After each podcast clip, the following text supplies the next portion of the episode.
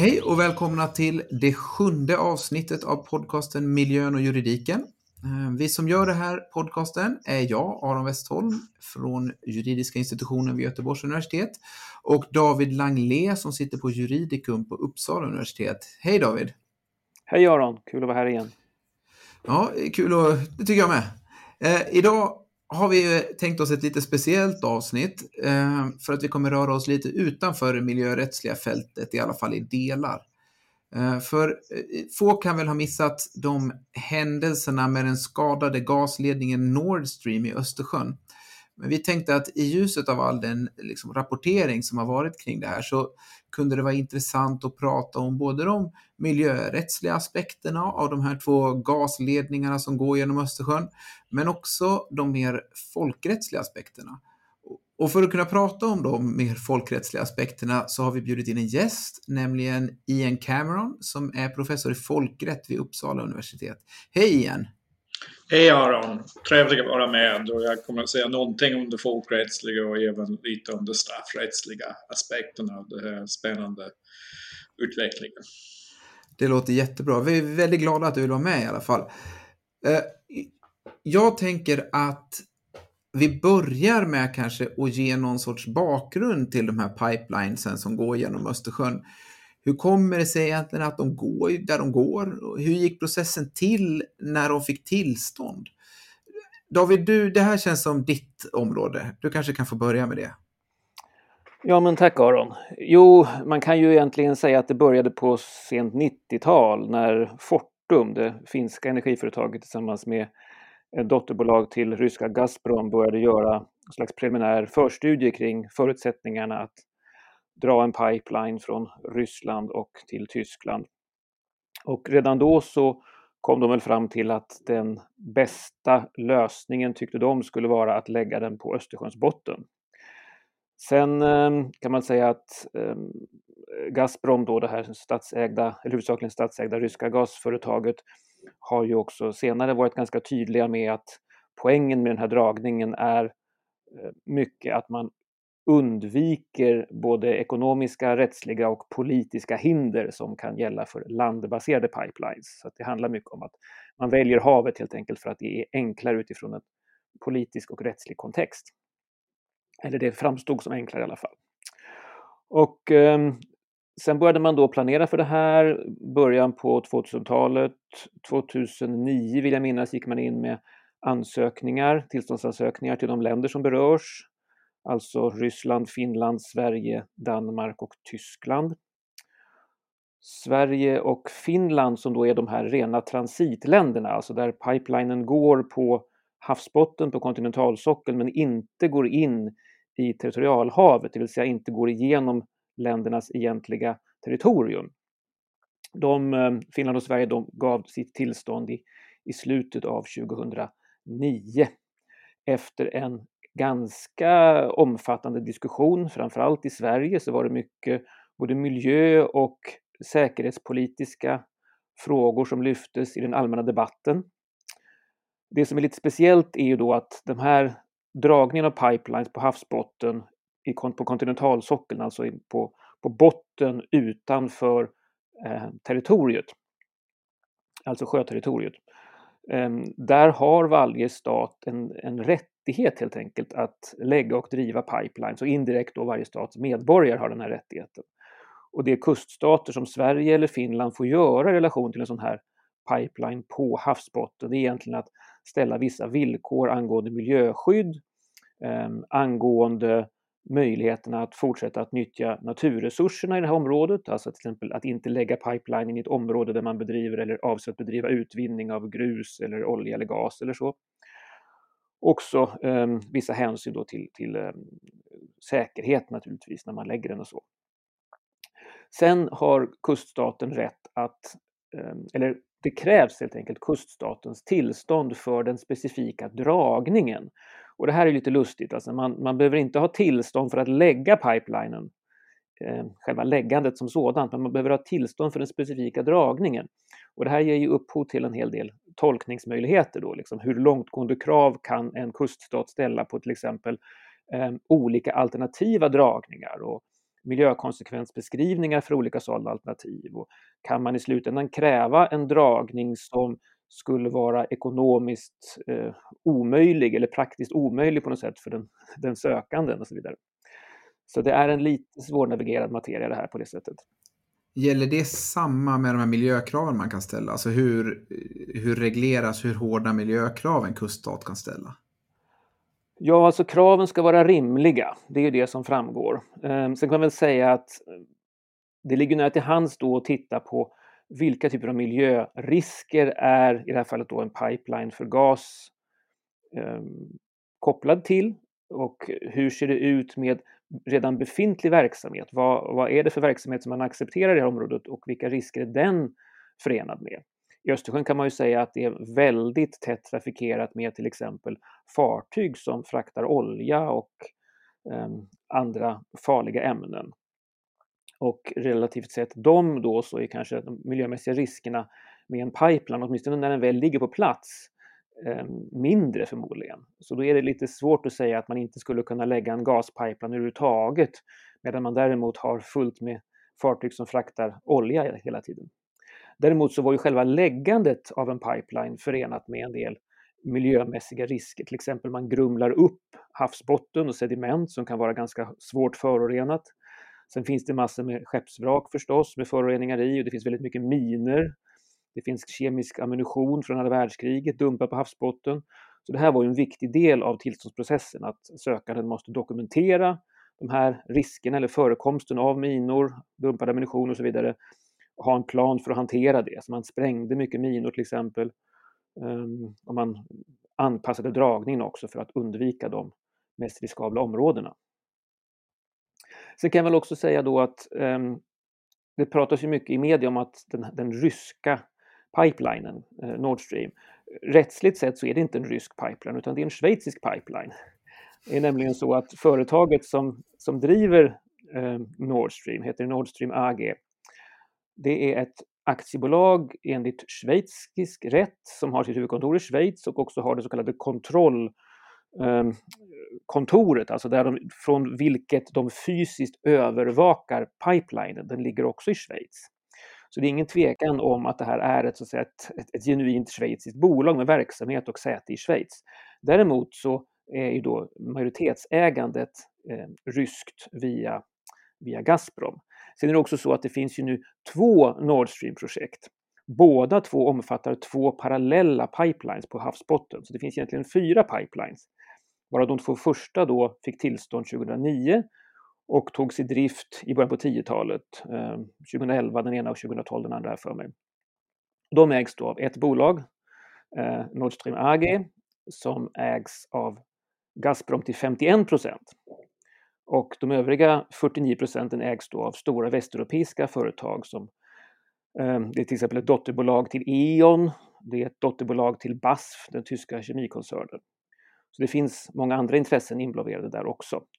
Sen finns det då den här senare ehm, sträckningen, Nord Stream 2, med två ytterligare pipelines som då byggdes precis i slutet av 10-talet och som ännu inte har tagits i bruk och förmodligen aldrig kommer att tas i bruk eh, på grund av den politiska utvecklingen.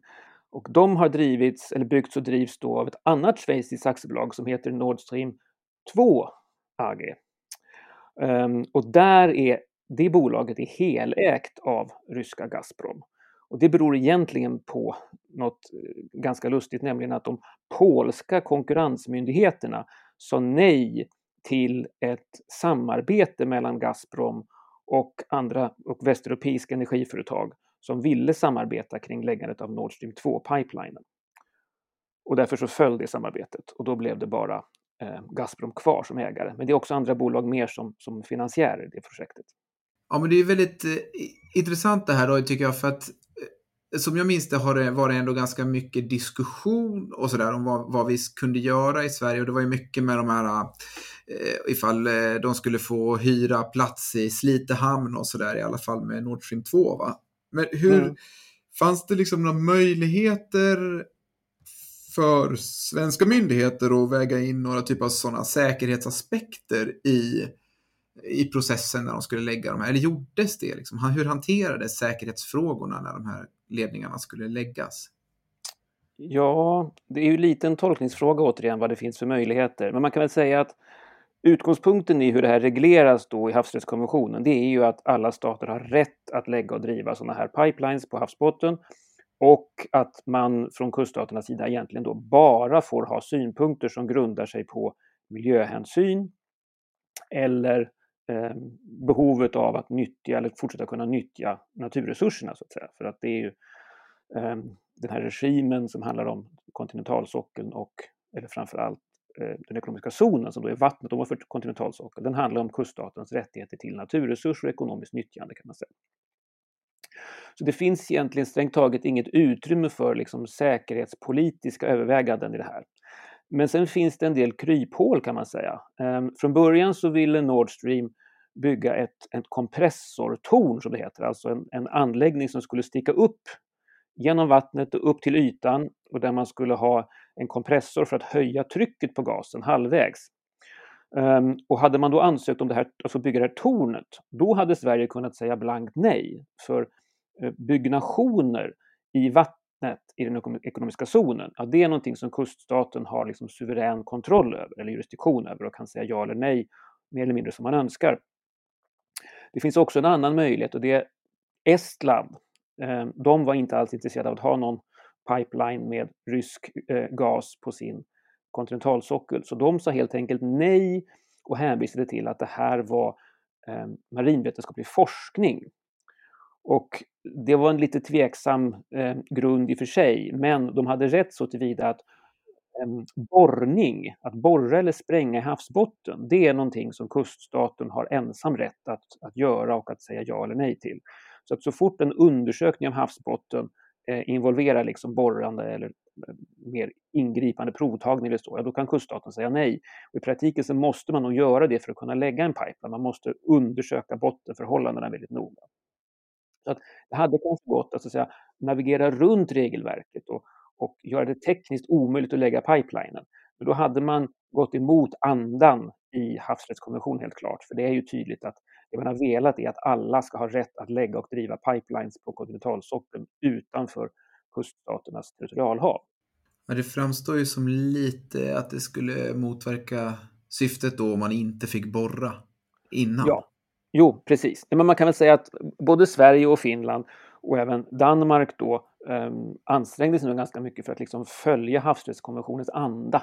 Och även om man hade en kritisk diskussion så valde man att ge tillstånd Um, och det man framförallt då eh, hade synpunkter på, där Sverige krävde ganska mycket dokumentation och där man också fick sökanden att, att um, anpassa eller ändra dragningen. Det handlade om miljöskydd framförallt och närheten till känsliga havsområden. Men tror du att det hade, om det hade varit så att Sverige hade argumenterat på samma sätt som Estland, tror du att det hade prövats då eh, i någon högre instans om huruvida det var en rimlig tolkning av konventionen eller inte? Ja, det är möjligt. Ehm, alltså Nord Stream har senare begärt rättslig prövning av ett beslut som de danska energimyndigheterna har fattat. Men det var då enligt dansk rätt, så de överklagade i dansk domstol eller en dansk överprövningsinstans. Det har aldrig, ingen del av Nord Stream har någonsin, vad jag vet, prövats i en internationell eh, domstol vad gäller de havsrättsliga frågorna i alla fall. Nej. Så det, är väl, det är väl tveksamt också om det hade funnits någon domstol med jurisdiktion.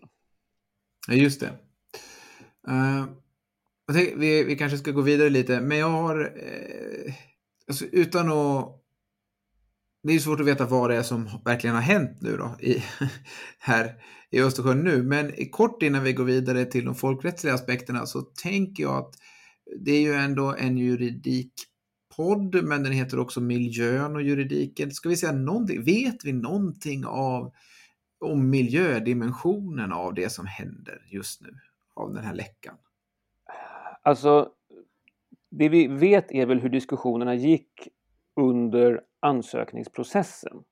Och då var det ju framför allt, som jag nämnde, fokus på de risker som själva läggandet är förenat med. Alltså uppgrumling, att man stör kanske eh, fågelskyddsområden eller Natura 2000-områden och så under själva läggningsfasen. Det bullrar, det, det slammar, man liksom orsakar grumling och så vidare.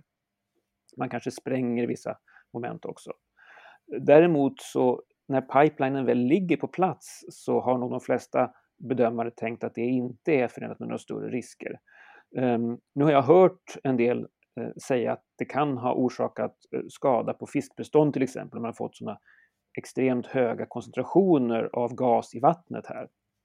Men jag tror jämfört, ändå om man jämför med en, om det hade varit en oljepipeline med ett sånt här stort brott på, så tror jag att det här är väldigt mycket mindre skador som vi får. Mm. Däremot kan det naturligtvis vara farligt för den som befinner sig i omedelbar närhet liksom, när det händer. Men, men de långsiktiga ja, skadorna tror jag är, är betydligt mindre i alla fall jämfört med olja. Ja, det låter väl rimligt att tänka sig förstås.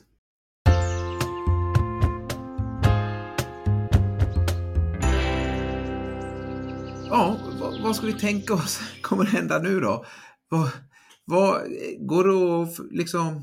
Det här är väl Iens område då, men hur kan man tänka sig att det skulle gå att utkräva ansvar här nu? Eller letar vi efter individer som har gjort det här? Eller tänker vi oss att det är genom regler om statsansvar som vi kommer åt potentiella förövare? Eller vad vi ska säga. Vad är det som gäller här egentligen, Ian? Ja, till, till att börja med till att börja med kan jag säga att eh, det finns två helt olika regelverk. Du har varit inne på det Aron. Det, det finns eh, statsansvarsregelverket inom folkrätten och sen finns det, straffrättsliga.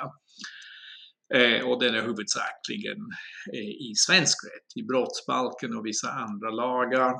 Ehm, men inom en viss folkrättslig ram att avsiktligen orsaka Eh, stora skador till det öppna havet i det här fallet, eller miljön, eh, kan ses som, som någonting som är förbjuden av folkrätten eh, och ehm, eh, då hittar man reglerna om detta i statsansvarsdelen eh, av folkrätt som är huvudsakligen sedvanerätt. Eh, när det gäller den straffrättsliga delen ehm, eh, som våra lyssnare säkert vet, eh, en åklagare från den särskilt åklagarkammaren, alltså kammaren som handlägger säkerhetsmål, har eh, startat en förundersökning. Eh, eh och brottet eh, som, som, eh, som ligger till grund för den här förundersökningen är sabotage och grov sabotage. Ehm, här kan man säga, det här är en, en sån fråga som akademiska jurister älskar, kan man säga, eftersom det finns det finns alltså väldigt många komplikationer inbyggd i det här enkla beslutet att starta en förundersökning eh, för grov sabotage. Man brukar säga att um, inom den internationella straffrätten eller det extraterritoriella straffrätten det finns två olika um, huvudfrågor. Det ena är um, straffrättens tillämplighet i rum, det vill säga om uh, brottet i fråga kan begås utanför svenskt territorium överhuvudtaget. Och sen finns det en fråga om svensk domstol är behörig att um, uh, hantera sådana åtal. Ehm, och just sabotage är ett brott som är huvudsakligen nationellt begränsad utifrån skyddsobjektet. Och det är ett väldigt fint sätt att säga att den, den skyddar huvudsakligen svenska intressen. Och som David redan har påpekat, Sverige är bara en transitland. Ehm, Eh, det företaget eh, vems egendom har förstörts eh, är ett schweiziskt företag som, hel, som ägs av Gazprom, ett ryskt företag. Ehm, och då kan man ställa frågan till vilken mån eh, är det så att det här sabotagebrottet eh, har begåtts ehm, mot svenska intressen. Eh, så, så det finns en viss, kan man säga, vissa frågetecken kring det här eh, användning av, av, just sabotage och grov sabotagebrottet. Det, det går att eh, använda det här brottet mot eh, verksamhet utanför svenskt territorium, undantagsvis. Men det finns också en tydlig ehm, uttalande i förarbetena att eh, brottet ska egentligen inte användas på, tillämpas på utländska intressen. Utan den är huvudsakligen svenska intressen. Så, så ja. Vad skulle man kunna tänka sig är svenska intressen i det här sammanhanget? Skulle man kunna tänka sig att eh, ja, men, eh, vi får ju utvinna de naturresurser som finns i den ekonomiska zonen eller så. Eh, skulle man kunna tänka sig att det räknas som svenska intressen då, att det påverkar de här naturresurserna? Eller kan det vara något annat som är svenska intressen då? Alltså med svenska intressen menas huvudsakligen att det är eh, mot ett svenskt rör, eh, eh, lina eller en svensk kommunikationsmedel. Ehm, men, men du, du är inne på den här frågan om den ekonomiska zonen och den är den nästa, nästa komplikation till, till detta. Eftersom vi har lagstiftning som reglerar just eh, kontinentalsockeln och den svenska ekonomiska zonen var eh, explosionerna ägde rum. Och dessa zoner ehm, den här lagstiftningen, eh, lagar från 1966 och 1992, ehm, de eh, innehåller bestämmelser som är av lite oklar innebörd eftersom de ger, dessa bestämmelser troligen gör att brott som äger rum i zonen ska handläggas som om de har ägt rum på svenskt territorium. Och i så mm. fall falla bort den här komplikationen med sabotage eftersom då är sabotaget egentligen i svenskt territorium. Så, så, så den, eh, den komplikation som jag nyss tog upp faller bort om man tolkar eh, eh, Eh, eh, lagen om den svenska ekonomiska zonen eh, på detta sätt det är 17 paragrafen i, i, i detta, eller förlåt, 16 och 17 paragrafen. Ehm, sen finns det förstås andra brott som kan användas, eh, skadegörelsebrottet och allmän ödeläggelsebrottet och de har inte den här komplikationen eh, som jag nyss tog upp. Så att, att, att det är straffbart eh, på, på ett eller annat sätt är klart. Och den andra frågan, nämligen är svensk domstol behörig, är också klart. Det, behörighet av svensk domstol hanteras i kapitel 2 i brottsbalken och den, är, eh, den har nyligen helt gjorts om, som är ganska rolig. Man man hade en utredning som har suttit eh, och samlat damm på sig i 25 år på eh, eh, justitiedepartementet. Men plötsligt i, eh, i fjol gjorde man om eh, eh, det här kapitlet. Eh, och eh, behörighet finns i eh, tredje paragrafen, första stycket i, eh, i andra kapitlet. Och, och den är tydlig att svensk domstol kan hantera brott som har eh, begåtts inom zonen. Så, så på ett eller annat sätt eh, är svenska bestämmelser tillämplig i rum och svensk domstol är behörig. Ehm, men sen är vi in på det riktigt komplicerade, nämligen går det att säkra på något sätt tekniskt bevis som eh, tyder på att ett visst land har, har stått bakom sprängningen eller inte. Och jag är inte en expert i de här frågorna när, när det gäller eh, sprängningar på land. Eh, det finns enorma landvinningar inom eh, kemi som, som gör att det går att identifiera olika slags sprängämnen med ganska stor träffsäkerhet. Eh, men eh, hur lätt det är att, eh, att hitta spår av eh, sprängämnen eh, eh på havsbotten eh, är en annan fråga. Och samma sak kan man säga om den ehm, bomb eller torped som har använts för att spränga rörledningarna. Finns det någonting kvar eh, av eh, dessa ehm, eh, grejer alltså. Då, då, eh, om det finns någonting kvar, det kanske är möjligt genom kemisk analys att identifiera vilket land som står bakom eh, det, det, här. Eh, men eh, den är lite, man kan dra en analogi med krigsförbrytelser här eftersom det som man lätt kan göra Eh, men en krigsförbrytelse oftast, eller förhållandevis lätt, är att konstatera att en krigsförbrytelse har ägt rum. Däremot att identifiera individer som har begått det här krigsförbrytelsen, den kräver helt annan slags bevisinsats. Eh, det krävs när det gäller krigförbrytelser, det krävs alltså kunskap om vilka militära enheter var aktiva i området, när de var aktiva, vilken ordergivning som, som, som skedde. Ehm, och här har vi inte förstås eh, tillgång till samma slags information. Till viss del kan signalspaning eh, ge vissa indikationer. Signalspaning kan, kan ge vissa indikationer om, om vilken radiotrafik som, som ägde rum i området strax innan sprängningarna. Men, men om det räcker för att identifiera ens ett land eh, som, som ligger bakom den här eh, är svårt att säga. Och vad, eh, vad hjälper det om vi identifierar ett land då? Ja, om vi tar reda på vilket land som har gjort det?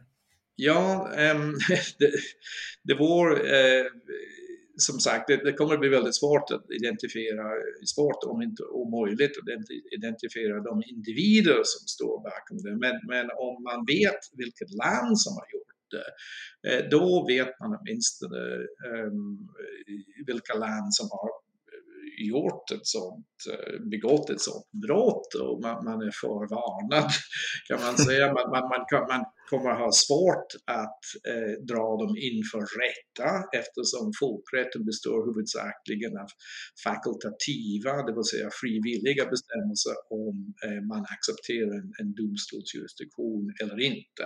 Så det blir svårt att dra dem inför rätta men man kan åtminstone genom diplomatiska påtryckningar försöka uppnå ehm, eh, någon slags möjlighet att få skadestånd för detta.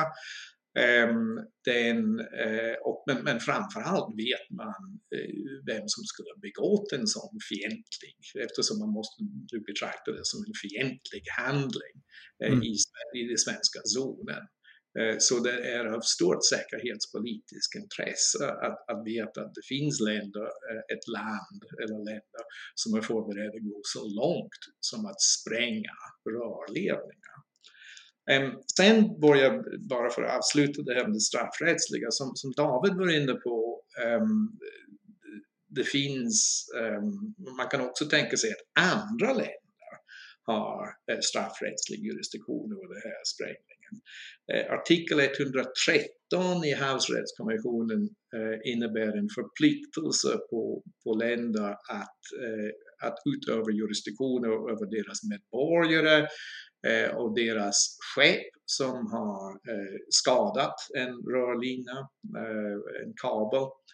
Ehm, så, så det finns redan, kan man säga, jurisdiktion av den anledningen, men även kan man tänka sig att Schweiz har jurisdiktion, Ryssland har jurisdiktion ehm, och Tyskland har jurisdiktion, eh, bara för att nämna tre sådana länder. Och vi vet att Ryssland har redan ehm, krävt från den svenska regeringen att få del i den information som, som Sverige Eh, eh, kommer fram till. Eh, och Sverige, så vitt jag förstår, har än så länge inte svarat på detta eller har svarat att förundersökningssekretess råder. Ehm, så att det, finns inte någon, så vitt jag kan se det, förpliktelse att dela med sig all information till Ryssland trots att det är ett ryskt bolag som i slutändan äger rörlinan. Ja, Men hur, eh, jag var nog inte riktigt med hur eh, Tyskland hade jurisdiktion här. Jag, jag, är inte expert i tysk rätt, men man kan tänka sig att deras straffrätt har liknande bestämmelser som, som vi har. Vår straffrätt till, till viss del faktiskt bygger på tysk, eh, eh tyska modeller. Eh, och Tyskland har också den här skyddsprincipen av extraterritoriell jurisdiktion Um, och, och det är onekligen, Tyskland är inte bara ett transitland som Sverige är, utan Nej, den här rörledningen är Eh, eh, eh, Nord Stream 1 är och Nord Stream 2 var menad uh, att vara av, av, av, stor betydelse för, för, för den tyska försörjningen. Så, så att, att Tyskland har ett intresse i, i de här frågorna skulle jag säga är väldigt tydligt. Ja, just det. Där är de som ett mer tydligt mottagarland. Jag vet, det, det kanske blir väldigt långsökt och uppenbarligen behövdes ju inte det heller. Men jag tänker att i viss mån skulle väl de, nästan de flesta länderna inom EU då som är, handlar på samma energibörs kunna ses som, alltså att det här var ett, ett sabotage för deras intressen eftersom det påverkar ju energipriserna i hela EU. Men det kanske är väl långsökt. Ja, det, den, den är kanske att dra det lite för, för långt. Men, men stater, eh, jag tror inte bristande jurisdiktion är ett problem i det här fallet. Jag tror den, den är snarare så att det är flera olika länder som har jurisdiktion eh, och om mot all förmodan man identifierar eh, en person som, eller en grupp av personer som är ansvariga, de det, det, det, är säkert så att deras handlande är straffbart i, i flera olika länder. Vad tror ni, om ni får eh, spekulera helt fritt nu då, om eh, vad betyder ett sånt här angrepp liksom på en internationell känslig infrastruktur? Vad, hur påverkar det möjligheterna för framtida sådana här projekt? Jag vet inte eh, alls eh, vilka sådana projekt det skulle kunna vara eller hur de skulle kunna se ut. Men jag tänker mig att det måste ju ändå eh, vad tror ni, kommer det här påverka liksom möjligheten för att genomföra den här typen av stora infrastrukturprojekt internationellt? Ja, Ian har du. På, jag, jag skulle säga det. Ehm, att det, det visar för, för det första hur sårbara dessa eh, rörledningar är. Eh, och vi, vi vet det, det går inte att bevaka rörledningar rörledningarna och kablar. Eh, visserligen finns det sofistikerad sensorteknik nu och eh, drönare som, som kan vara eh, mer eller mindre permanent på, på plats. Men de här rörledningarna och kablar är så långa att det, det, går alltid att, att angripa dem. Och det visar också den, den universala intressen som länder har att sådana brott inte äger rum. Dels man har den här kolossal skada till havsmiljön men den är också förstås en enorm skada när det gäller eh, klimatet. Alltså det, det, det rör sig om sådana enorma eh, utsläpp. Eh, men tänk er också angrepp mot internetkablarna eh, att eh, hur varenda land i världen, i världen är påverkad av, av, eh, av ett angrepp riktat mot, eh, mot eh, de kablar som, som knyter ihop oss i, i världen.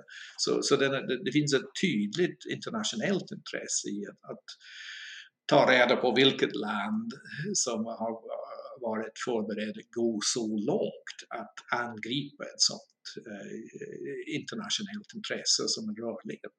Jag kan väl också säga någonting. Först bara en liten uppföljning på det Ian sa om klimatskada. Naturligtvis är det ju så att ett sånt här stort utsläpp av metan är väldigt problematiskt från ett klimatskyddsperspektiv. Ehm, men även där ser nog de flesta överens om att havsrättskonventionens regler om skydd för den marina miljön inte ehm, tillåter åtgärder som har omedelbart att säga, bäring på klimatskydd, utan det är förorening av havsmiljön mer eller mindre indirekt som, som de här kompetensen som kuststaterna har eh, tar sikte på. Sen tror jag väl som igen att det här kommer att förändra bedömningen i motsvarande situationer i framtiden. Jag tror att den, den svenska och eh, kanske i någon mån också den finska då, inställningen som man har haft att det har varit väldigt viktigt att på något sätt uppfylla eller respektera andan i havsrättskonventionen ehm, kommer att ses som, som lite naiv. Ehm, det, det, tror jag. Alltså, varför ska vi spela enligt regelboken om andra inte gör det?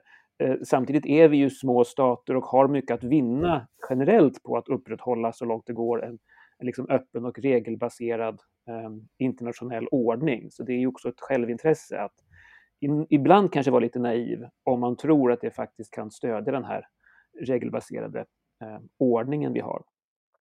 Men sen tror jag att eh, utöver, det här är lite spekulation, men utöver ren säga, lojalitet till internationell rätt så handlade det väl mycket också om att ett av Sveriges största och mest ekonomiskt och politiskt inflytelserika grannländer, nämligen Tyskland, eh, ville ha den här eh, infrastrukturen och den hade också stöd från EU initialt i alla fall. Så det fanns ju starka krafter i Västeuropa, liksom bland våra vänner, som, som, vill, som ville det här. Så det hade nog också haft ett politiskt pris kan man tänka sig, utöver den här rättsliga tolkningen, att gå in och säga att nej, men vi, vi tänker sätt, omöjliggöra det här projektet som ni så gärna vill eh, ha genomfört. Bara för att, eh, först vill jag säga, jag håller helt med Davids analys där. Eh, och, men, men flika in någonting om det regelbaserade internationell order, precis som David sa, alltså det, det, det, finns ju starka intressen för ett litet land som Sverige att eh, till den mån det går försöka upprätthålla detta och eh, detta är starkt hotad nu. Inte bara av, av en sån flagrant brott som, som Rysslands aggressionskrig mot Ukraina utan även av en annan väldigt mäktig eh, eh aktör Eh, nämligen nämligen eh, Folkrepubliken eh, Kina som vill göra om den här eh, regelbaserade ordern som hittills har rått. Så, så det här är någonting som, som alla vi måste ta hänsyn till mycket mer i framtiden. Absolut, och det är ju, det är ju ingen enkel sak så att säga att navigera mellan å ena sidan försöka visa sin sin tro på och sin vilja att ha en regelbaserad ordning i världen och å andra sidan att bli naiv på ett sätt som skadar en själv. Så, så det är ju två poler här som man måste förhålla sig till. Ja, precis. Samtidigt som väldigt många av dem, eh, eller väldigt mycket av det arbetet som man tänker sig framöver med klimatomställning ju måste också ske på en global och internationell nivå där vi, som kräver ett extremt stort samarbete. Så är det ju, visst. Ja, eh, det finns mycket, eh, många både intressanta och lite skrämmande aspekter av hela den här Nord Stream-historien. Men eh, det var väldigt intressant att höra båda de här aspekterna tycker jag, jag som inte är så insatt i det hela. Ehm, och kul att ha med dig igen och få lite utifrån kunskap från vårt miljörättsperspektiv. Ehm, ja, ja, vad bra. Eh, tack så jättemycket och tack alla som har lyssnat. Ja, tack så mycket igen. Tack lyssnare. Vi hörs igen. Tack. Det gör vi. Ha det bra. Hej då. Hej då.